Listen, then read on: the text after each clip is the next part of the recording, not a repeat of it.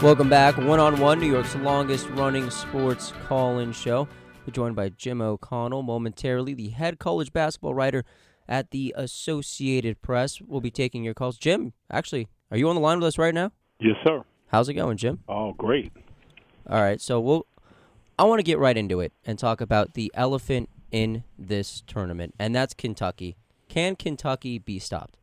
Uh, yeah, oh, definitely they can lose a game, but uh, I don't think they will the way they're playing right now. That with the depth they have, with the defense they play, uh, you know, it, it's going to take a perfect game from an opponent and a bad game from Kentucky, and uh, that's happened a couple of times this year. But they still found a way to win those games. So uh, until they get probably to the regional finals, uh, I, don't, I don't know if anybody's really going to be able to challenge them. Now, Jim, this isn't my full question, but before I ask it, I just want to make sure you're not on the side of Larry Brown, are you, where you think Kentucky could make the playoffs in the Eastern Conference? Uh, no, I think that's ridiculous. uh, yeah, there's no way that could happen. It's just, uh, you know, that, that that's just saying something to, uh, yeah, to draw some attention. Mm-hmm. Well, he did a pretty good job of it, but uh, in you know, in more serious terms, they're undefeated, obviously, and and going forward, you know, it's never happened in men's college basketball, but. Do they need to go 40 and 0 for us to appreciate them as one of the greatest basketball teams, one of the greatest college basketball teams of all time? Uh, yeah, if, if they finish with the O on the right hand side, they're going to automatically go into that category. But uh, I, I think they're good enough that you know if they make a run uh, and, and and lose in the Final Four, or lose in the championship game, people are still going to realize this was pretty exceptional. That uh, and and they're really going to realize it when the NBA draft happens and just name after name gets yeah. called from these guys. So it's uh, you know they're pretty good. You know, and uh, I, I saw that Indiana team back in 19 1976, and um, you know that was a, a perfect team, five first-round draft picks on that team, and the way they played. Uh, but it's been a long time since anyone's been able to do it, and I saw some pretty good teams in the interim. Uh, but it's a tough thing to do to go unbeaten, and if these guys can pull it off, I think they deserve a niche in history as uh, one of the best ever. You mentioned a team right there, but are there other teams you can think of in the past that have been as successful and as talented and will go on to the NBA as this uh, this Kentucky squad will and has been? Uh, the the 90 91 UNLV teams that won the national championship and then went the next year unbeaten until uh, Duke knocked them off in the in national semifinals. Uh, they were pretty. I still can't believe Duke was able to find a way to beat them, and they they were that good. And it's uh, you know to see a team like that and the players they had. All you know, all five of them went on to play in the NBA. Uh, Larry Johnson, obviously best known to all the Knick fans around here uh, for what he did, but. uh yeah, that was a pretty special team. That was, uh, you know, and and the Duke team that won consecutive games, but they they never won. They never went undefeated. Or you know, the, the SEC this year. It wasn't easy by any means, but the bottom of the conference was really bad, and you never got challenged once you got beyond those uh, the teams at the top. And you know, Kentucky's always found a way to beat them this year. So it's uh, you know, it, it's one of those things that you you can only beat who's put in front of you. And uh, this team's been able to beat everybody that's come at them. A couple overtime games, and uh, you know they're human. They have bad halves. They they all don't come, but with nine of them being there, um, it's pretty tough for nine guys to have an off night on the same night. You can do it with three great players, or even if you have a fourth or a fifth. But to have nine guys have a bad night, that's that's going to take something special. Now, Jim, two of the teams you mentioned there, UNLV in the in the '90s, early '90s, and then Duke. You got Jerry Tarkanian and then Mike Krzyzewski, two, you know, legendary college coaches. And John Calipari has a bit of a weird legacy right now because of all the, you know, he's got the violations at the other schools, and then people don't like the one and dones when he had, you know, John Wall and and Derrick Rose, but this year just seems a little different. The Harrison twins came back, and Willie Cauley Stein is an upperclassman now, and it doesn't seem like it's the same kind of thing. If he or if he doesn't even pull this off this year with that perfect team, is John Calipari a coach that we eventually are going to remember in the same likes as guys like like Tark and Coach K? Well, I think that uh, just like with Tark, when, whenever you bring his name up, one of the first things everybody talks about is his problems with the NCAA, and they were legendary and they were long. Uh, he finally cleared his name on, on a lot of things, and uh, you know was elected to the Basketball Hall of Fame. Uh, with, with John Calipari, there, there's two vacated there for Mhm. UMass and Memphis, and uh, vacated is a bad word in the NCAA because uh, even though he was never personally implicated in anything, it was his program. Right. Uh, you know, we kind of get flippant with that. Jim Boeheim up at Syracuse, uh, you know, they have the problem now, and everyone say, well, Boeheim had to know everything that was going on. Well, Calipari didn't. In those two instances, he, he was told that, that you know that it was okay and that he didn't have to know what was going on. So there's kind of a double standard there. But usually when somebody has words like vacated with them, it's going to take them a while. Jerry Tarkanian waited a long time to get to give that uh, speech, and then he did it from a wheelchair at the Hall of Fame. So I don't know how long they'll make John wait, but I think that vacated is a word that uh, just makes it tough for people to pull the trigger and vote for you. Listen to One on One, New York's mm. longest running sports call-in show. Chris Venezia and Matt Moore alongside me. On the phone with us right now, Jim O'Connell, the head college basketball writer at the Associated Press. If you want to call and have questions about your bracket, questions about the tournament, 718 817 2752. Number again, 718 817 2752.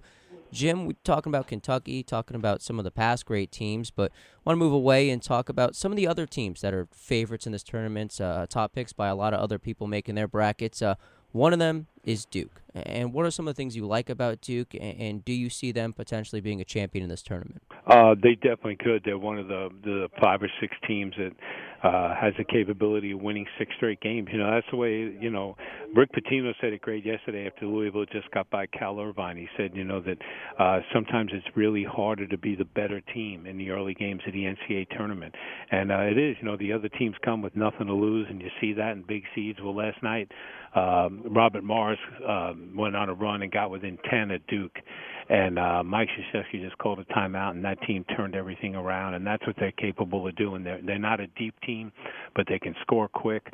Uh, Okafor is just a big time player. He's there, but they have the two guards, uh, Quinn Cook and Tyus Jones, and the two of them, you know, they're they're both point guards. They're both shooting guards. Uh, they do a great job of making it tough for you to match up with them. The only thing that scares me about Duke in a tournament situation is that free throw shooting hasn't been very good, especially Okafor. Uh, and at the you know end of a close game, you're going to be on the line. You're going to have to make them, and so that's going to be the question I think with Duke. But uh, you know that their their players are just uh, you know uh, Justise is coming along and just doing a, a, a great job as he's getting better and better. And um, you know, when you start three freshmen and you're number one seed and considered a team that has a shot at the national championship, that's a pretty good season. Now, now Duke is a, a, one seed for a reason, just like Kentucky is, and Villanova and Wisconsin, the other one seeds. And although teams made runs, the 16 seeds could make a run at, at a time here or there. No one seed really had too much trouble getting through. But in your mind, which one seed do you think is the largest possibility of falling first? Uh, I guess just because of the matchup, it, it would probably have to be Wisconsin. That if they get Arizona uh, in the round of eight, that's going to be a tough game for them. Arizona's a, a really quick team, a really athletic team. Uh, you know they they like to get out on the break and go and Wisconsin uh is the kind of team that just they want to play a perfect game. Not commit any turnovers. Uh you know with Kaminsky he's such a tough matchup problem for you a seven footer who can go outside and come back inside. So but I think that Arizona is the kind of team I think Arizona is the one team that could beat Kentucky if they got a shot at them. So I think they could definitely beat Wisconsin. So I'd have to take one of them has the toughest matchup of the two. That's it Jim, how excited are you, or at least I'm excited for this Western region in terms of some of the rematches? You talked about Arizona, Wisconsin, that's a rematch. But even coming up, Arizona against Ohio State. How much of a challenge is this Western part of the bracket, and, and how exciting are some of these games going to be? Oh yeah, it's uh, you know that's one of the things that uh, you know I've, uh, I've been doing this for a long time. And Selection Sunday, I know it's such a great day, and uh, mm-hmm. you get to put all the arguing over seeds and where teams are, that the seeds don't matter. It's matchups. It's who they put in the in the bracket with you. And uh, I can put teams in there that uh, you know could just really ruin your season. You know, just bad matchups for you. And I think in the West there's a bunch of those like that. That uh, you know you, you're going to see that in Arizona and uh, Ohio State. You know, Arizona's going to have to go and go against D'Angelo Russell and find a way to slow him down. He had a great first game and got and got Ohio State going uh, but you know, uh, when teams have already met earlier in the season, sometimes that's a big advantage uh, to the team that, that isn't considered as good. They're going to have more tape. They're going to be able to go after it. They're going to be able to find little things, whereas the bigger team uh, usually just doesn't do that. So I think it's a big advantage for Ohio State uh, to, to have already played in this game and uh, to be considered the underdog right now. And uh, but you know, Thad Matta is a, a really good coach too. He doesn't get enough credit. And um, I always tell people, if you want to know how good a program Ohio State's been, go back and look at no other program has been devastated by one and dones like they have. And uh, he just keeps loading up, and he's going to have another one this year in, in Russell, and uh, he just keeps bringing those kind of players in. So. uh you know, as good as Sean Miller's been coaching in the tournament, Thad Matta's a pretty good tournament coach himself. You mentioned Sean Miller, Archie Miller, Sean's brother, the coach at Dayton. We have Margaret on the line from the Bronx. She wants to ask you a question about those Dayton Flyers. Margaret, what do you got for Jim? Hi, Jim. How are you today? Oh, I'm great. How are you? Good, thanks. Now that um, Dayton beat Providence, how do you think they're going to do in the rest of the tournament, especially like against Oklahoma the next game? Well, that's uh, this is the one that's unfair, and it figures you'd like a team that's getting an unfair advantage. And uh, you know, Dayton got to play a home game uh, in the play-in game, and uh, then they got to go to Columbus, Ohio, and had the crowd on their side and beaten Providence yesterday. But they've been playing really well. Uh, they're a pretty good team, and I think they can beat Oklahoma because Oklahoma's a real up and down team, and the way uh, Archie Miller's team plays, uh, it kind of reminds me of the great coaches like Janie Morris from Cardinal Spellman, and you get coaches like that. So it's uh, Dayton has a chance to get a run, but I think it's going to be one that there's going to be an asterisk next to it because of where they played their first three games. Uh, Margaret, thank. Oh. Thank you very much. Well, thank you, Margaret, for the call. Uh, Jim, let's stay in the in the Atlantic Ten a little bit, and only three teams this year after such a massive outpouring of teams coming into the tournament a year ago for the A10, and VCU has that real tough draw with Ohio State, one of the best 10 seeds you'll see, obviously, with D'Angelo Russell. And Davidson has a, a poor showing against a good Iowa team out as a seven seed. But for Dayton, you know, do they have to go far to really prove the Atlantic 10's worthiness as as a conference a bit above other mid majors?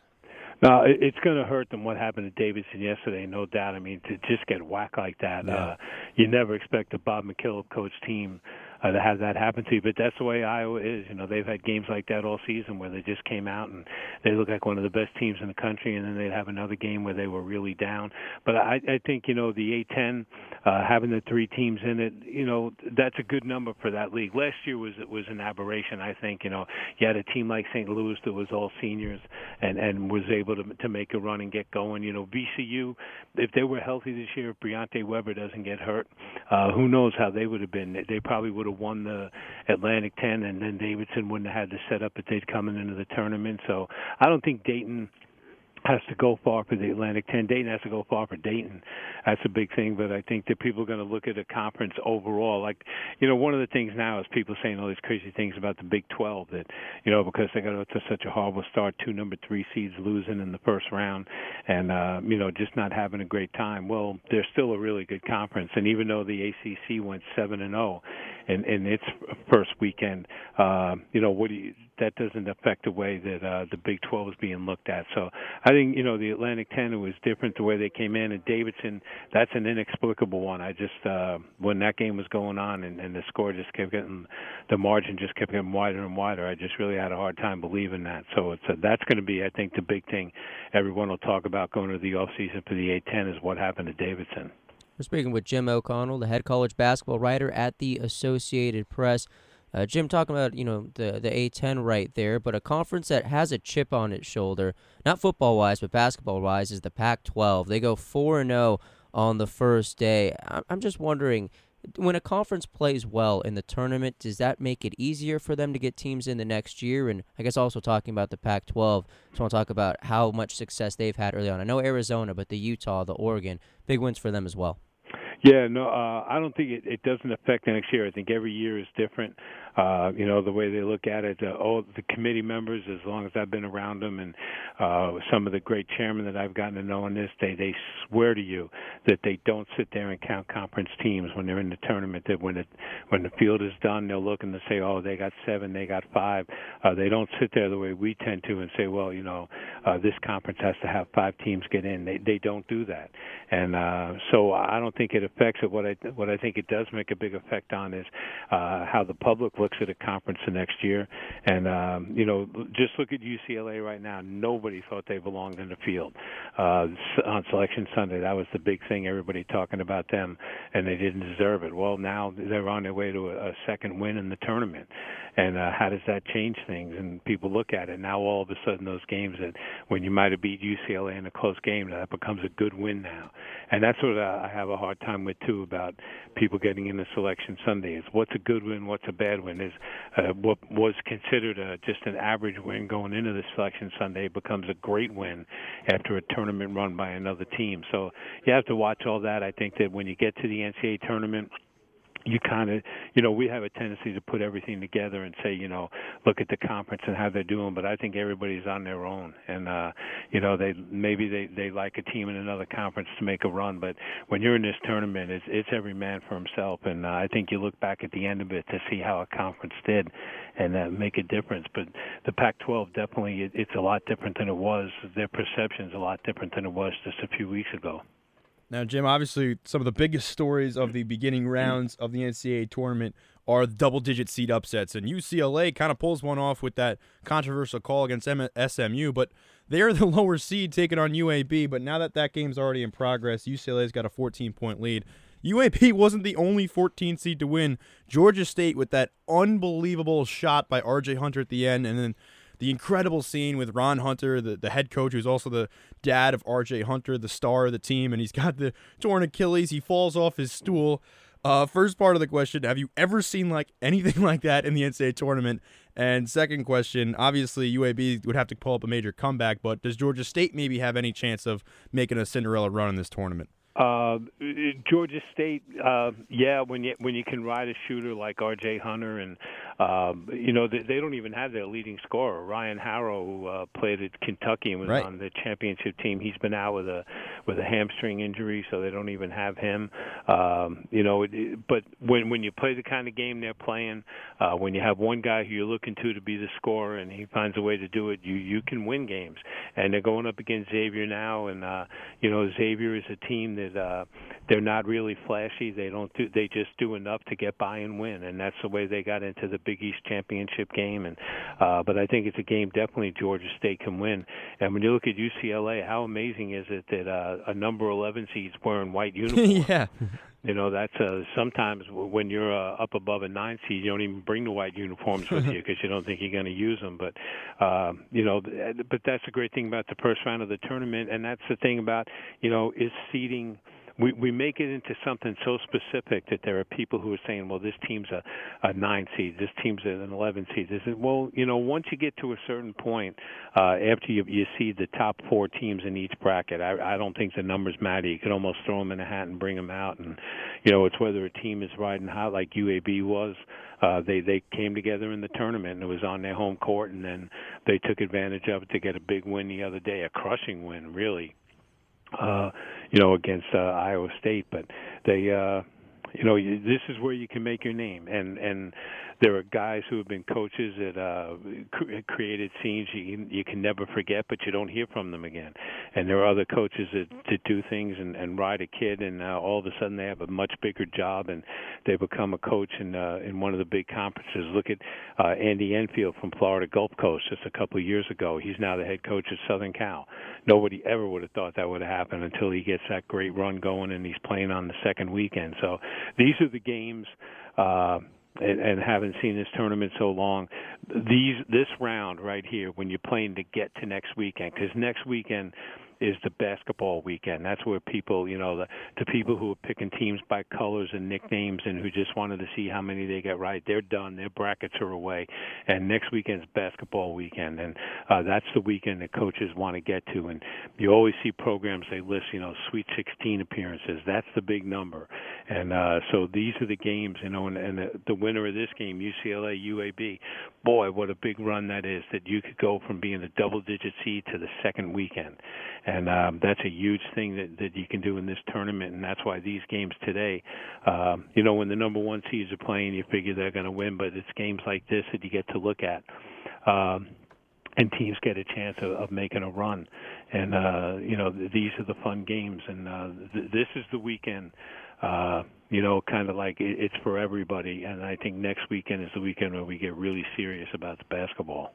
Jim, before we let you go, really quickly, Matt mentioned it briefly. UCLA, SMU, UCLA, UCLA wins sixty to fifty nine. A controversial goaltending call in that. Did you think the referees made the right call? Oh, definitely. I mean, I was watching the game live, and as soon as it happened, I uh, goaltending. It just it comes out of you. You don't even realize you're saying it out loud. Um, you know, the rule is that if a ball's on its way down toward the rim, you have to let it hit the rim before you touch it. And then people said, well, it wasn't going to go in. Well, if that ball hits the, the front of the rim, it bounces up and goes in. It bounces up and hits the backboard. You don't know which way it's going to go. No one does, and that's why the rule's there. So I think the ref made a good call. Uh, they went over to review it only to see whether it was definitely a three that Alford was behind the line, and he was. Uh, they can't review that. Maybe next year they will, but good Lord, I'm telling you, um, these reviews at the end of games, you know, people complain about timeouts and fouling people. Uh, it's, it's when the referees go over and spend four or five minutes looking at mm-hmm. angle after angle. Um, you know, we're going to have to draw the limit someplace, and I don't know whether it's goaltending or something else they're going to do, but they just can't let every play be reviewed, or you know, it's just going to slow the game down, and that's one of the biggest problems people say they have with college basketball. So why make it even slower? Finally, a bonus question from our executive producer Bob Aarons. Who do you think uh, is going to win the tournament?